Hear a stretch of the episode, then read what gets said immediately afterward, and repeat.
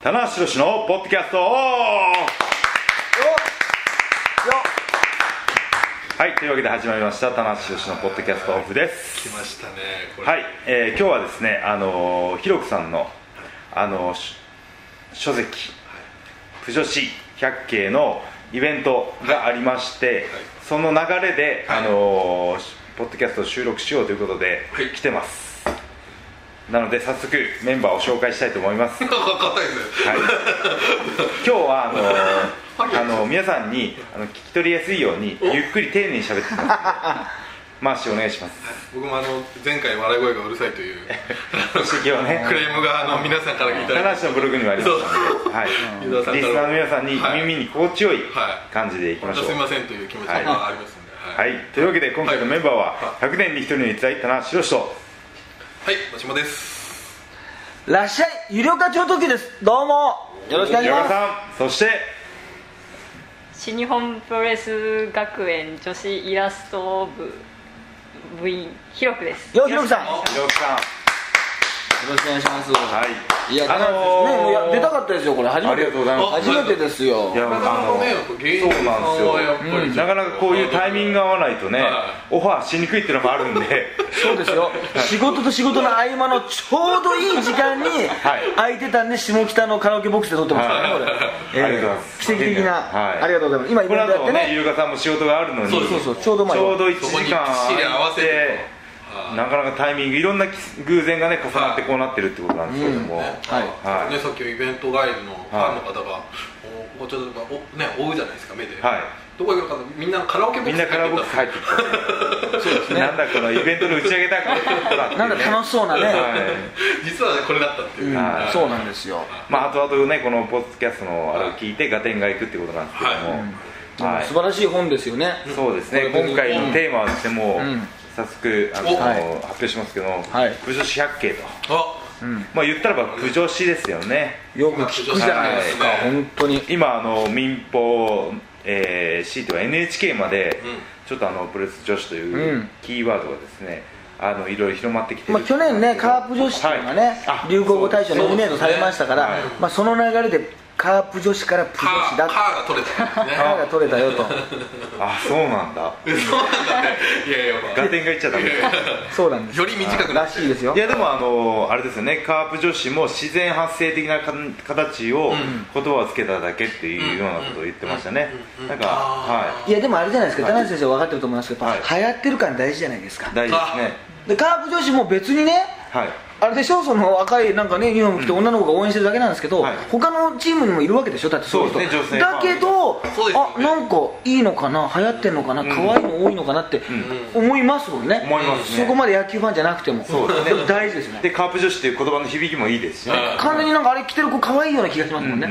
う女の子ね。おしゃれっぽい感じおしゃれっぽい普段球場に来ないような子が来てるんじゃないかっていうイメージをこう男性ってそういうね、すごく単純なとこあるんですよ。えー勉強あの子たちみんな可愛いんじゃねえかっつっては勉い強に思い思っちゃうっていうね思いますねはたいねあの赤いユニフォーム着てかぶってるとそうそうそうそうそう、大事ですねこ。れいいですねそれがだかまらあ来たわけですそ。こから来てるわけなんですけど今いろんないろんなねあのそこから来たわけですす よく言えましたね知らない今知った 人がそこから来てるわけですってなんか自分がもともいとや言い僕始めたはみたい僕のな番組なんでいいんです僕のバッ僕のポッドキャストだからいいんですなそうなんですねまあ気づいちゃいましたけど僕は王つい様ですつい言いましたけどね、ええ王様裸の王様ですけどね、お今日はいつもいつもなく棚橋厳しいといいですねいやでもさっきのイベントはやっぱりこうもうゆりおさんのズバズバしたこのツッコミがやっぱりはい非常にねい、やまああの田中選手の場合は変な言い方ですけどプロレスラーになる前から知ってますからね、はい他の人はまあ仕事で、もう本当同好会の時のあの先輩そうそうそう、まあ、初めて聞かれる方のために説明しますけども、立命館大学のプロレス総合会というものがあってあったんですで僕とイルカさんは先輩と後輩の間からっていうことそう実際は8年ぐらい離れてるんで同じライブの時いたことないんですけどでもあ の入った当時にその OB 会があって僕が一年生その時に会ってるんですよはい OB 会であ新しい新入生入ったので僕はもう芸人で司会をやってそのはいだはいはいはいからもうなる前から今だには覚えてますよその時にあれプロレスラーでファンっぽくない若者が入ってきたなって言われたんで爽やかなすはい彼があもう当時からイケメンとい来うかたなっていういやそんなイケメンでもない単なるそこはイケメンでいいじゃないイですかケメンって言葉がなかったんじゃないかなまだあまーあねないですよねあれ田中さんが作った言葉でしたっけイケメあンれ僕ですよ僕発信ですほらほら広く広くさん苦笑いですよ下向いちゃいましたよ本当にねねまあそうではいまあそういうねありがたいですねそうなんですはいいやいやね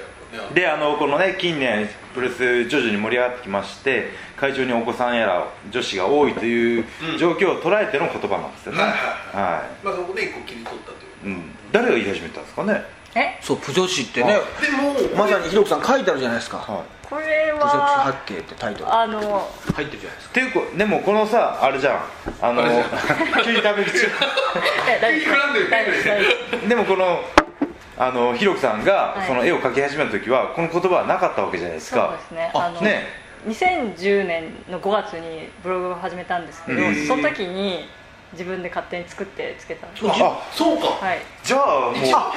発信じゃかん女子ってつけてたんですかはいその時あんまり言われてなかったでだかすらプロレス女子という言葉を略してプ女子ってつけた、はあのプオタから来てますああ語源はね生まれてましたよねプロタンでちょっとね、はいプロレスオタクっていうねなんかちょっと別称的なあれがあるけど、はいうんプ女子っていうのはいいですよね、なんかねあじゃあもう完全にはひろきさん発信じゃんいやまず流行大賞取ったら呼ばれる人ですよあ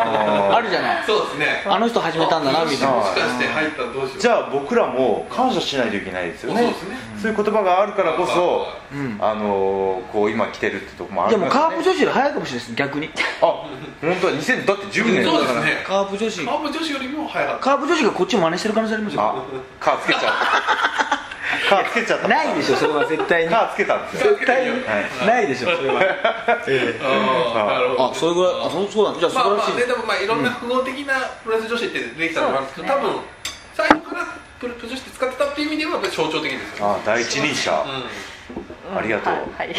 はい、はい、ありがとう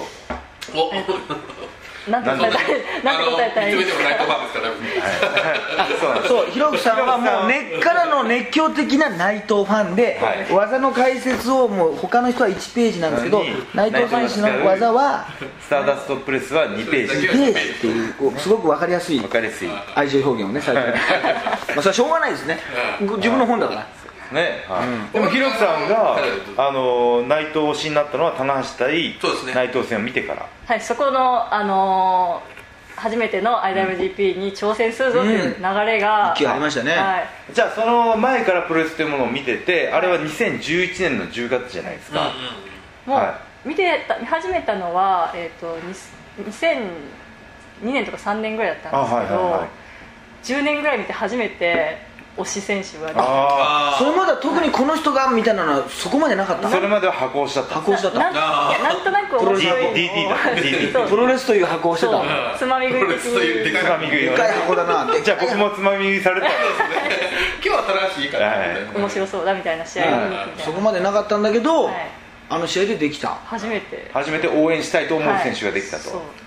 でもまあ棚橋選手が勝ったわけでしょそうですねその時は、はそれこそ負けた内藤選手にこう感情移入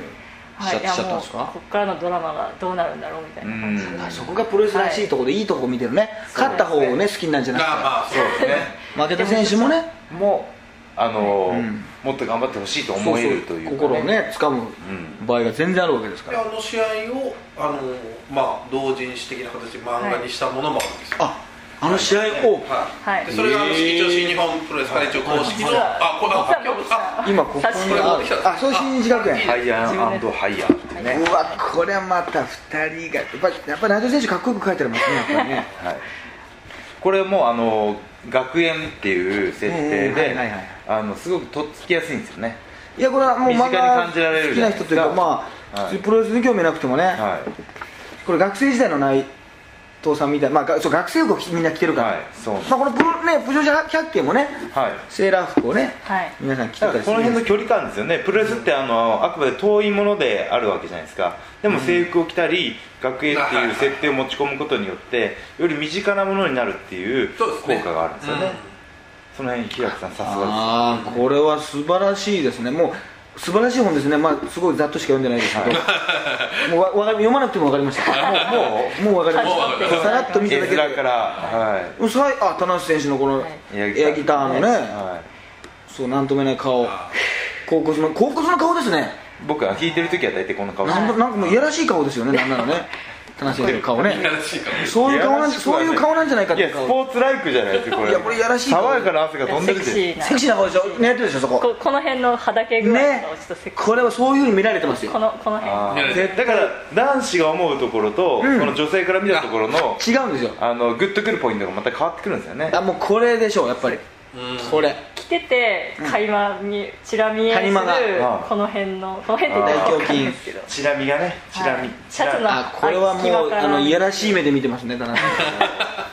えでも僕のことは見てないんですあいえいえ生いや見ていやこれ多分見てくれてると思いますよ多分ねうん棚橋先輩をめちゃめちゃかっこよくこうと思ってあはなるほどなるほどそれはあの非常にプロレスに通じるところがあって内藤をしてるわけじゃないですかはいい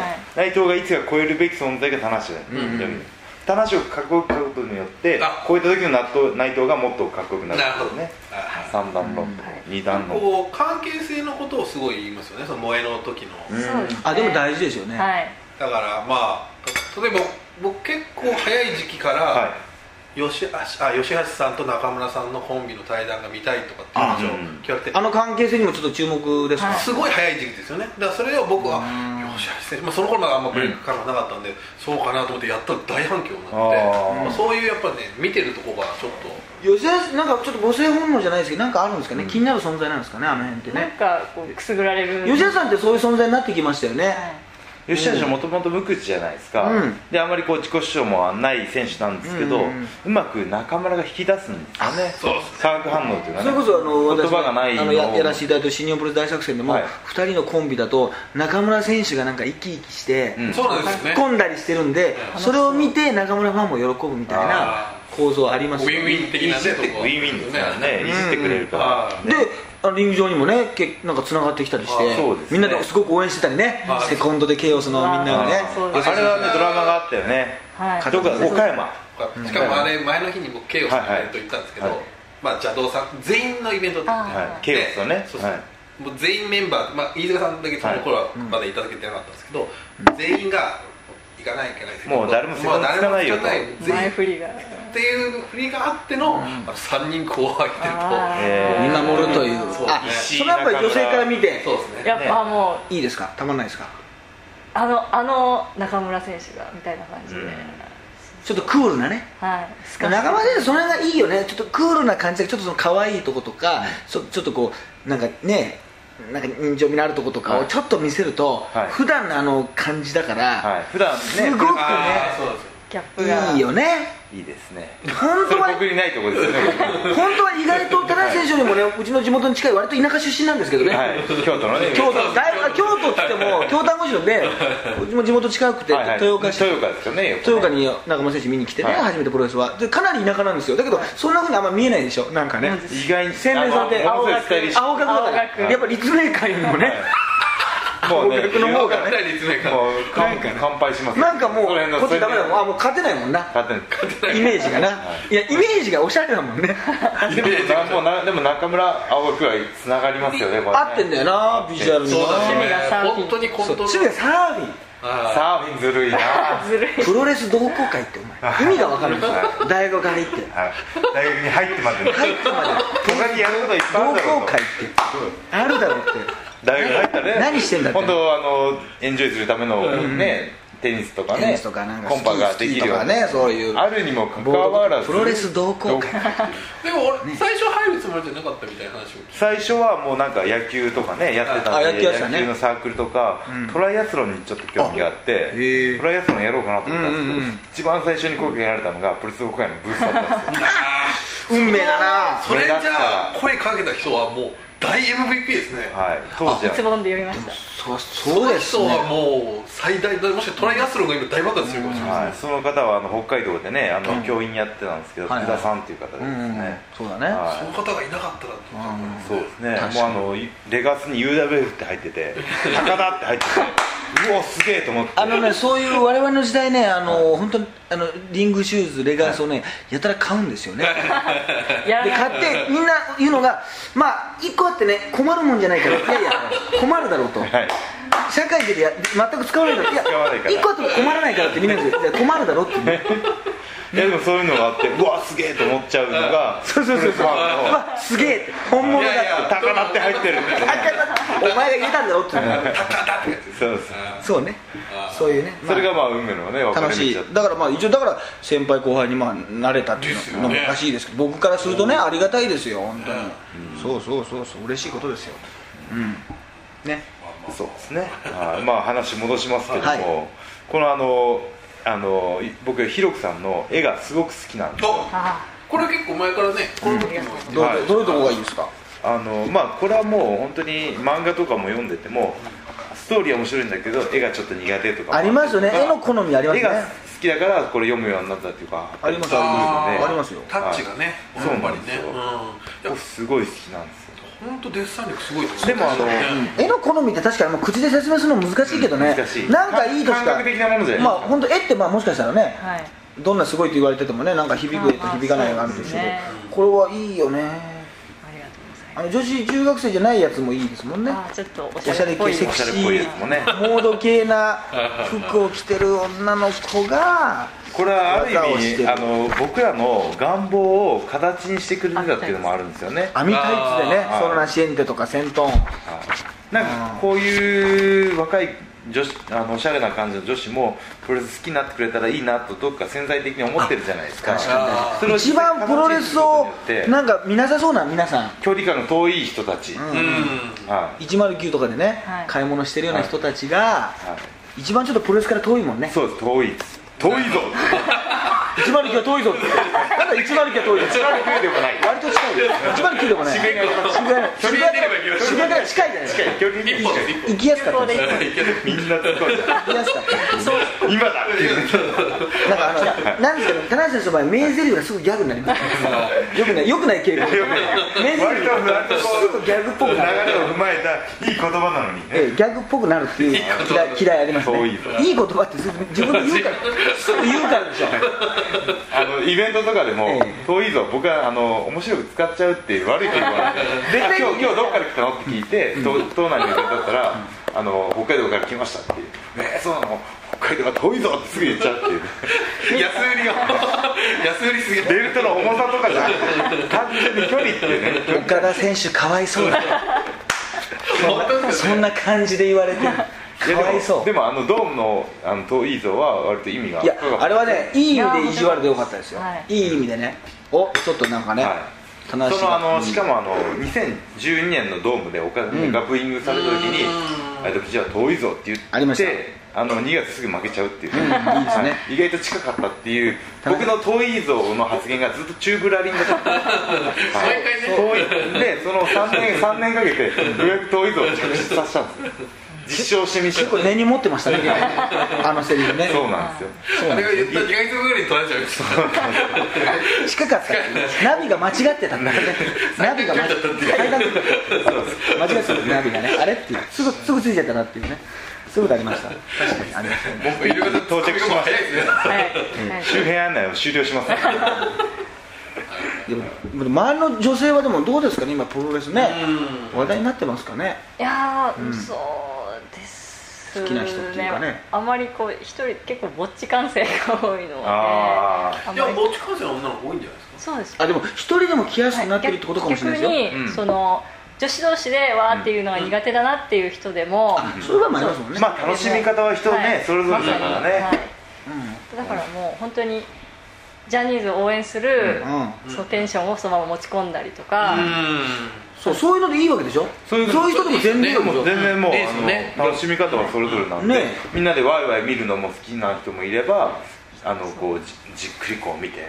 頑張れ内藤頑張れっていう人もいて いや なんかそのナイト頑張りなのそうですねあでもそれはいろいろ本当にありますよねただあの本当は好きだけどやっぱりねタイミングがねあの、うん言うタイミングをねそのきっかけを与えてほしいってのありますよねそうじゃないと黙っちゃって言えないこっそりだから例えばあみたいな CM に出るとかさ、はいそうそうまあ真壁さんじゃないけはいど、ああいうテレビに出るとか何かのきっかけがあったら誰かが感想言ってあれあの人プロレス好きなのかなとはかだ本当はもう思ってるんだけどそういう人は無理やりさまあ言う場がないってことです言ようね場がないっていだうかねらあのねあの、うんそういうテレビ昨日出てたよねみたいな話をした時に、うんあ実は私好きなんですって言えるタイミングが欲しい、そうそうそうそのないのに「いや私プロレス好きなんです」とか突然言われても突然それは結構ですね吉橋の件なんだけどみたいな困るわけでしょ吉橋中村の件なんだけど みたいななんだか分かんな関い係いいよねって言われても関係いいよねって言われてもなんだか分かんないさっぱりね、だかえらそれはありますよねだからそういうことをねえええええうんやっぱり田中選手がクイズ番組に出たりとかね、はなんマコさんかのスイーツだったりとかあそうそういや最近本間さんすごい出てますねああそう出てる今週しかもメジャーメジャー番組そうですねペケポンとか出てんじゃないはいあれあれだね真壁さんがさだいぶ時間かけてさ気づいたものをさだいぶ早くかけられだいぶしかもメジャー番組ポンポンポンって 出てね真壁さんがねあそこまで聞くのにだいぶかかったじゃない、はいだからこそまあね、はい強いってなるけど、はい 早いよね、上が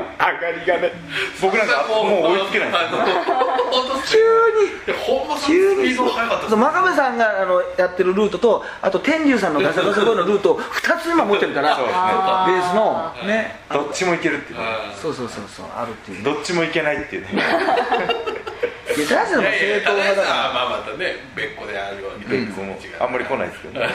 らいやいやいやクイズ出て出るますよクイズ出てるじゃないですあかあありがとうございますいや田中選手は変、まあ、これもう持ち上げるわけじゃないですけどやっぱお笑い芸人の、ね、楽屋でもね昔ほどやっぱプロレスなしで出ないんですよ、やっぱ僕が入った頃20年前はね、やっぱもうすごいねこれ今そんなにしないと思うんですけどね誰が一番強いのっていう質問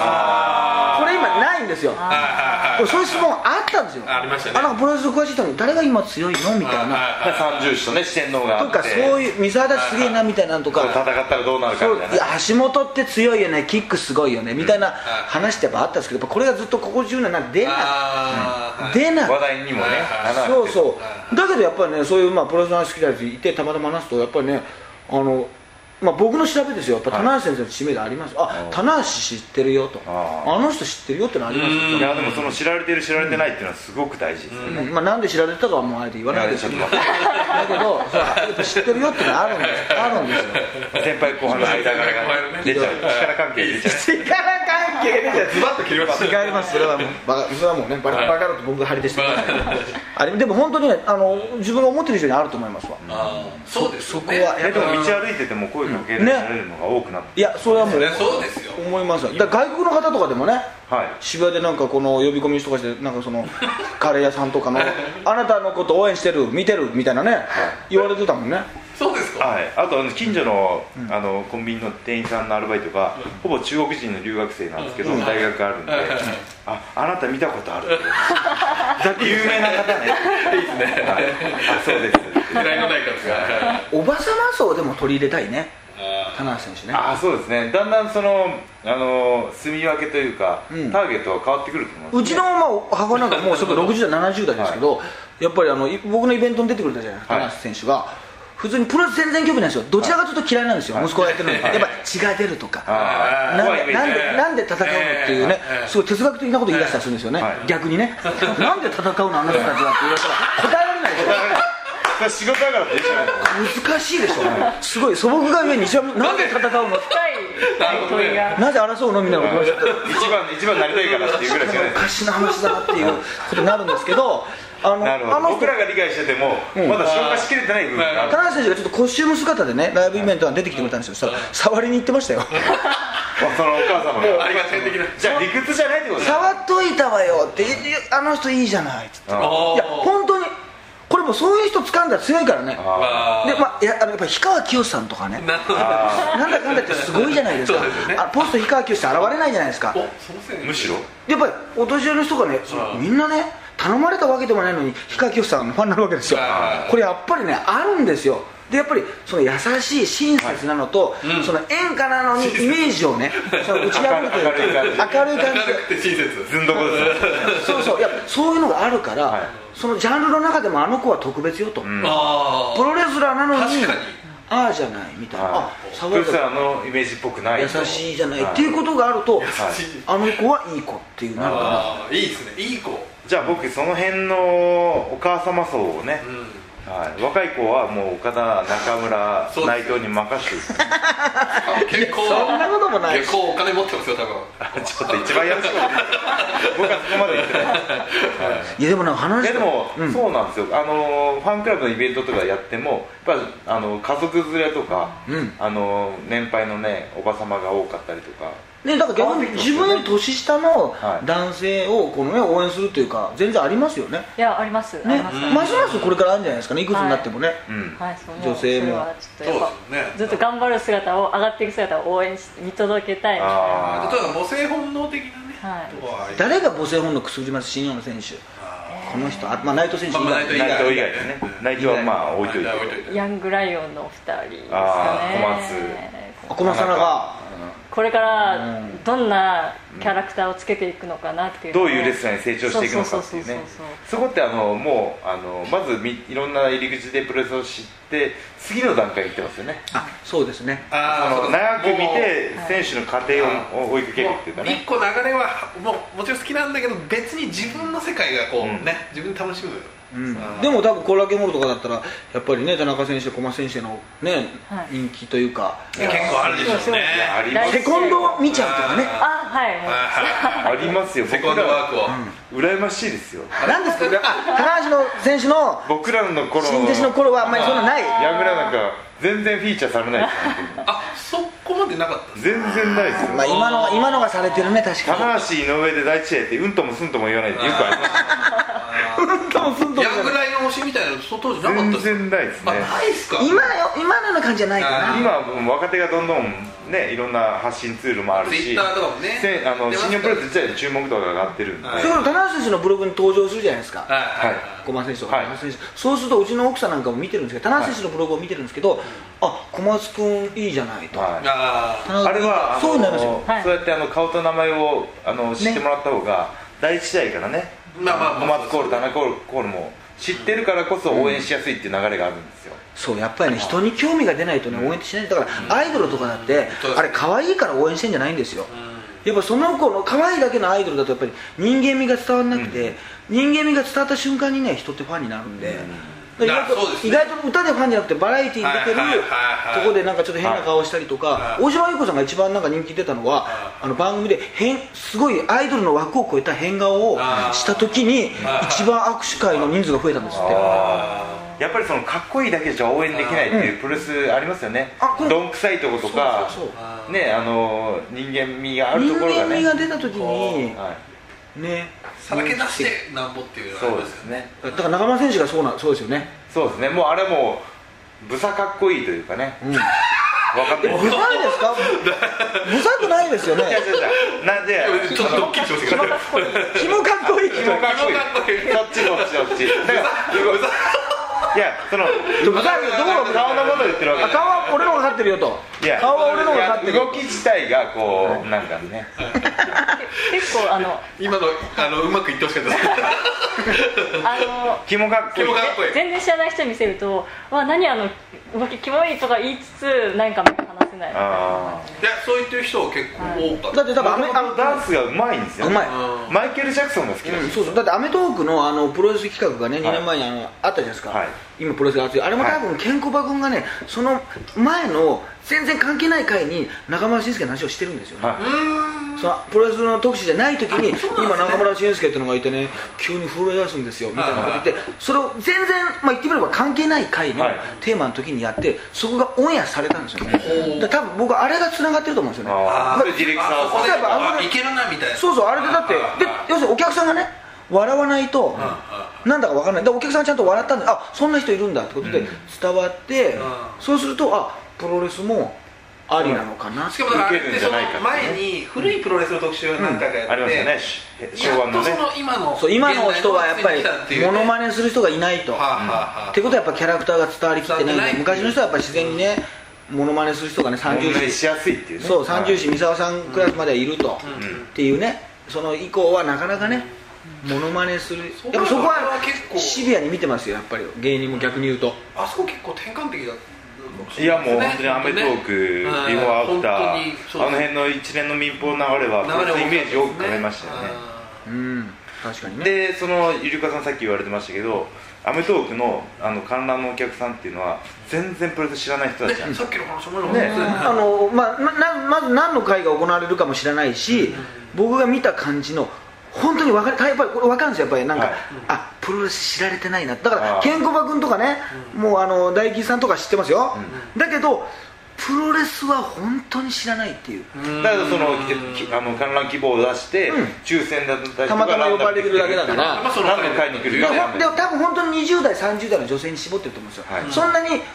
男もちょっといるんですけど、はいその20代30代女子に絞ってるんですよ、んあれ会場の空気がん出来上がるためにね、キャーキャーなあんまり幅広くはしてないんですよ、やっぱ芸人さん目当てでこれ、うん基本はだからそっちなんだよねアメトーークファンみたいあーアメトーーなク感じだからだからそこはもう逆に言うと戦いはあるよ、ですよこねの人たちが笑わないとあーやっぱり使ってもらえないし視聴者に、うん届かないですよだかねら視聴者はそのプロレス興味があって見てアメトーークの見てるのにね別にプロレスを見たいって思って見てないじゃないアメトーークみたいなアメトーークを見たいわけだから、はだからもう視聴者がそこにいるわけだから全然知らない人の話をして、もう笑わせなきゃいけないっていう、まあそうね見せどころでもあり一番こはうい厳しいとこではありますよそうねプロレスっていう予備知識がない人たちをいかにプロレスでは一番難しいですねめちゃめちゃ難しいいやですよねでもやっぱあの技がね流れたじゃないですかいろんなは今い今ってすごい技進化してるでしょはい僕客席見てたんですけどやっぱ一番お客さんがねもうだから誰も一緒なんですよはいもう田中さんの岡田選手内藤選手だろうが井渕選手だろうがもうニュートラルなんですよもう全く一緒あー先入観ないんですよは一番やっぱ湧いたの岡田選手のドロップキックやっぱりあ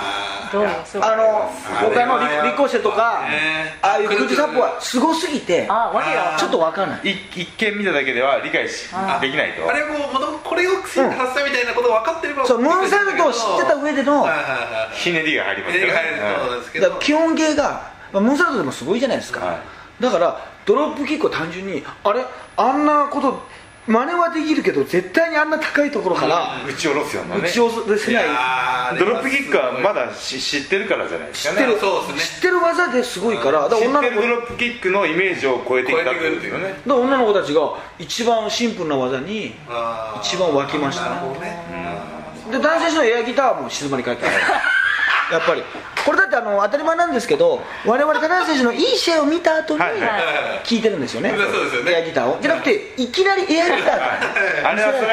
そうおかしいでしょボーナストラック先に切ってたみたいなだからそのねいい試合があっあったて上でのあった上でのこのね素晴らしい人の後でこんなこともやるのかと、そうはいでもいきなりこれ出されいきなり出たされたらねら何やってんだと素晴らしいエアギターも見てるしねなんかいろんな、ね、映像でね、なんでこれ今これまたこれ東京ドームでやって大丈夫なのかと、なぜこの人たち喜んでるのかしらと疑問さえね浮かぶわけですよそうですねそこねズレはねもう本当に目目がたいというかねもうこの先永遠生まれないんじゃないかと思い ますよだからスルーされそうだったんで、い、やあのレベルは安定して低いですってことでピックアップしたわけですよあある意味あれをねじゃないと普通そにれまた受けるいやそういや受けたらもう受けないとね、はい逆に言うとカットになる可能性あるから、はいあのエアギターの部分が、は自体がなかっなるほた、どはい要するに反応もないあートークも膨らまなかった、はいはい別にあそこあそこいらないんじゃないってなる からわかります私が、はいねまあ、悪 悪く言うことによって、はいでもその放送直後はもっといい風に言ってくれっていうファンから来たんですけどあーそうですそれはでも僕からしたいらやそれはわかりますそそうれファンがね「タナはあんなんじゃないはい井岡、さんひどい」みたいなはい結構ありましたよブログとかツイッターとかいやそれはね分かりますよねあこれはだって愛があいやで違もうんですよ僕はねでもねまた違う気持ちでね嬉しかったんですよああそんなファン韓流みたいなファンいが棚橋についてんのかあーとちょっ愛あるなとと嬉しかったですーよそうですよね逆にだからだっ棚て冷静になる橋を知ってる側としては棚橋選手の良さを有力さんを通して伝えてほしいなんで言ってくれないんだと棚橋ひどいよとあーでも全然プロレス知らない方にはそうそうそうこのゆりかさんの方法論しかなかったそうないうんすいやいい試合するんですけどねいつもやるんですよおなじみなんですよじゃあね別にえーあはーでしょあはい、ははいそうなんですよいや盛り上がるんですよ会場ははい、はいはいやっぱこれじゃダメなるほどねダメじゃないですかあそうエンいタうやるんですそうよなん安定して低いですけどみねたいいやなそれが人笑いを浮か下方がひどいでしょっていうのになるかはらいまあそうしないとねはいやっぱあれはむしろ愛なんですよねえーゆるかさんの愛ですあーでもいやまあ受けるかと思って受け行っただけで別にそこまでないですけど ないのか受けないとね自分のあれなんでねうんならないんでねでもあのそういうじゃあもう本当にもう直球なファンがいるっていうことに逆に、逆にこう今のそそう多分それはね変な言い盛り上がりと方いうか変な言い方でそれはね新しいファンだと思うんですよあそうですねそういうこと思う人あはそうですはい古かったらもしかしたら僕の高橋先生の関係性も知ってるかもしれないしはいそこも知らない人でしょってことは逆にあいいことだなと思ったんですよ本当に新しいファン来てるぞというそういうことですよね刀かっこいい何でそんなこと言うのっていうのはそういうファンがそうそういないとそれはそうですね、はい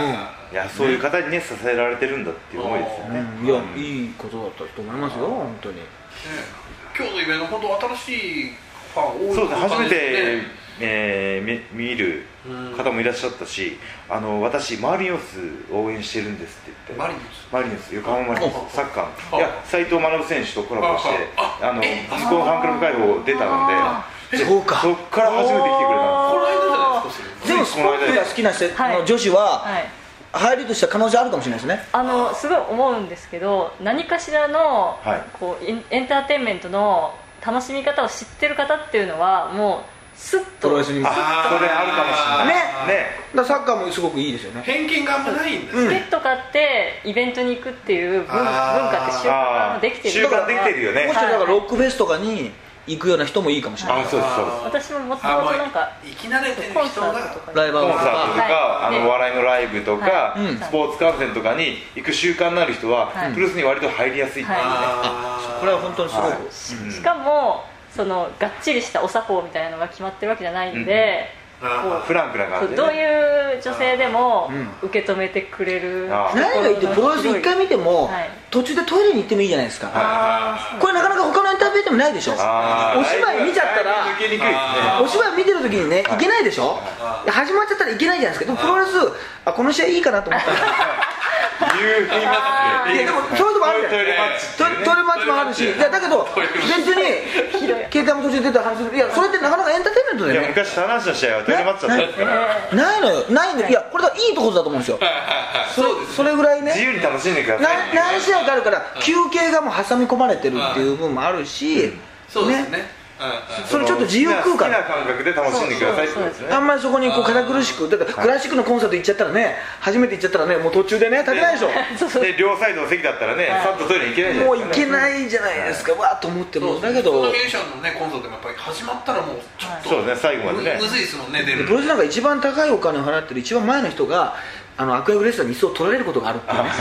僕はおかしいですよなんだよ、そう一番いい席に座ってるのに叩かれて曲がっちゃう場合があるんですよね手作で傘とかねカザもね手作で膝打っちゃうっていうパターンもありますでみんな喜ぶっていうね、そうあのいいい楽しそうや素晴らしい空間だなと思って、他のエンターテインメントはおかしいですよ、そんな高い席の人、その人は怒られますよ、よね、本当ですね 失礼だってことね、飯塚来たってね、そうそうそう来たーってみんな喜んでキャーだってからね、あれを見たときにね、あこんな世界もあんのかっていうね、あのカルチャーショック受ける人がね、多分まだまだいますよ、あーうん、本当にいいやでも楽しみ方をそのの分かってる方があの横にスライドしやすいっていうことです、はいあそれはだからまあだから今回マリノスのあーマリノス女子が来てくれたんですよそれと魔女子が本当最近ですマもんジ女子拾ってくれたんですよごめんなさいわ魔女子するま魔女、魔女、しょうがない魔女子っていう言うんすかま魔女に魔女になっちゃうからね、逆にマジ普通に魔女になっちゃうから美魔女みたいになっちゃ美魔女みたいになっちゃうからね、あでも本当に、まだまだだから、今年さらにね、はいまだまだいけますねじゃあこれねいけるような気がしません、全然はい、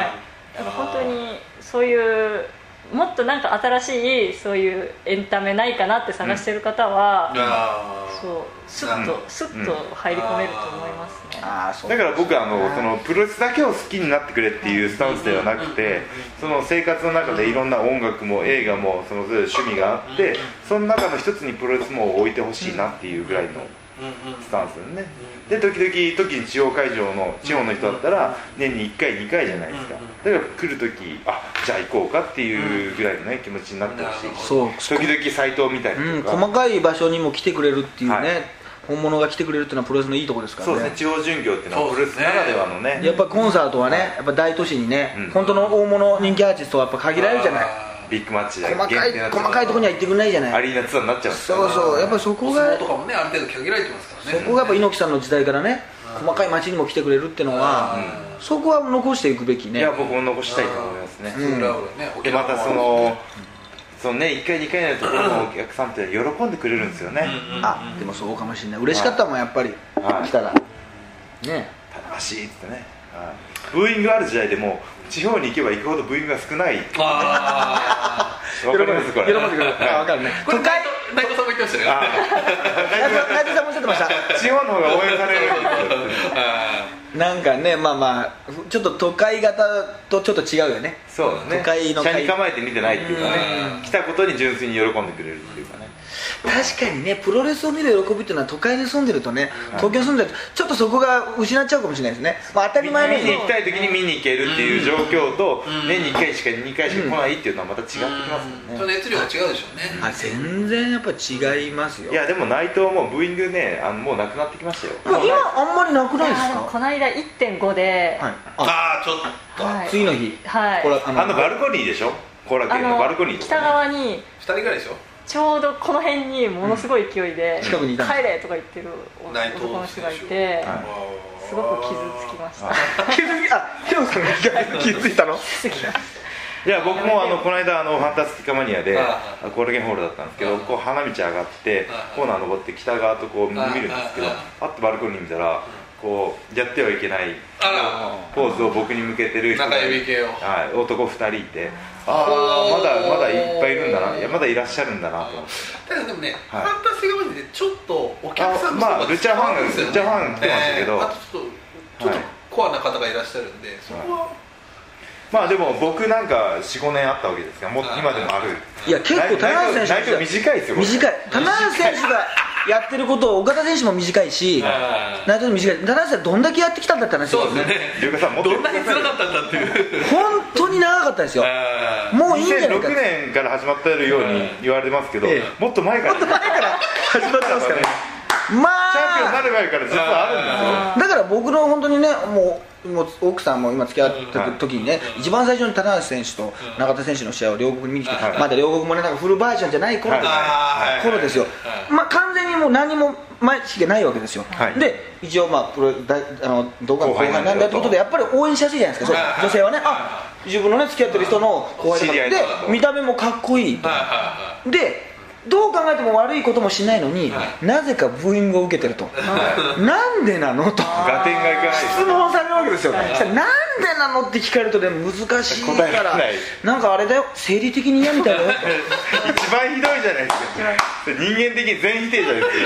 でだから、おかしいんだよ、なんかおかしいんだよ、なんかするんだよみたいな感じはいで、憤ってたんですけど、はいおかしいじゃない、だからファンに怒ってましたよ、だかあら、なんでブーイングするのって、ちゃんとブーイングされるところがないじゃないないじゃない、かっこいいし、いいじゃん、全然いいじゃないかって言って、いや、今はね、そうなんだよみたいなこと言ってましたから、だから、いここ何年か見て喜んでますよ、あー素晴らしいいやなでも、ゆるかさんのエピソードで、その周りに聞こえるか聞こえないかぐらいのさっきの話ブーイングがあったっていうのが、本当に、それを僕に言わなければいいのに、伝えてくるっていういね や、あの最高です俺も楽しぶりっていうね、ああのの後楽園かどっか後楽園ホールで全日本がなんか出た時かな、チャンピオンカルパが出たでしょあーその時にやっぱりあの時マックスですねやっぱ本当にブーイングだったらね、ブーじゃないですか話じ1個目ってなるんですよゃねじゃなくてリアルブーイングっていうのはねその客席南側の客席のね、う前の列ぐらいにしか聞こえない感じでね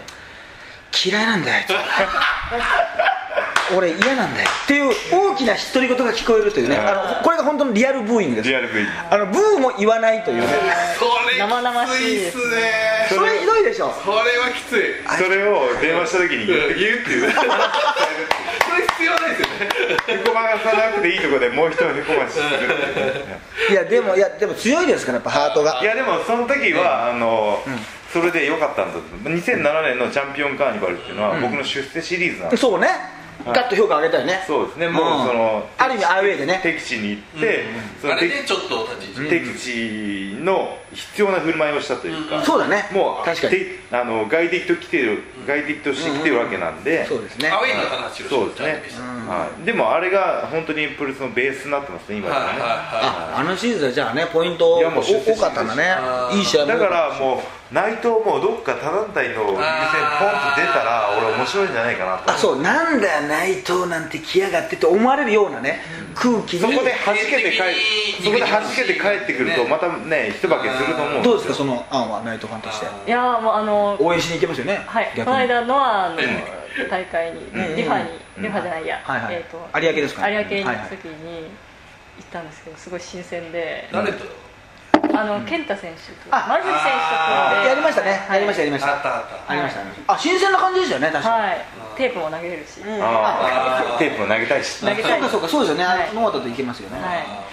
ーまあでもねいやノア今ちょっとあの新日本のパイプがねノアしかないのそうでですね全日本レスラーも面白いですけどねうんノアのリーグ戦あのグローバルリーグ戦とあかーそねれは面白いかもしれない内藤ポンポン入ったらあで多分もう内容は本当面白い試合連発だと思うしどの選手とのね対戦も楽しみになるし内藤対丸必藤丸藤そうああですねいいですね次いいカードじゃないですかいいですねはいですね杉浦もず応援ひひろきさん応援行きます通いますかね前線行きます前線でなんか内藤選手のこう内に見たこうむき出しになった時の気の強さというそうかあのやっぱなんていうか闘争本能あります感じますよねもあいつねむちゃむちゃ気強いですようわかりますすだごかいら柴田とかと向かい合うとすげえ内藤美全優が然出るんですよそうですねそう見えないからいいですよね、うんパッと見がねうんパッと見僕と一緒で優しそうじゃないですじゃかあ二階があれうんってあんまり乗って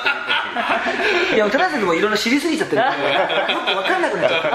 たどれが本当なのかどれが本当だなってよく分かんなくなっちゃってもう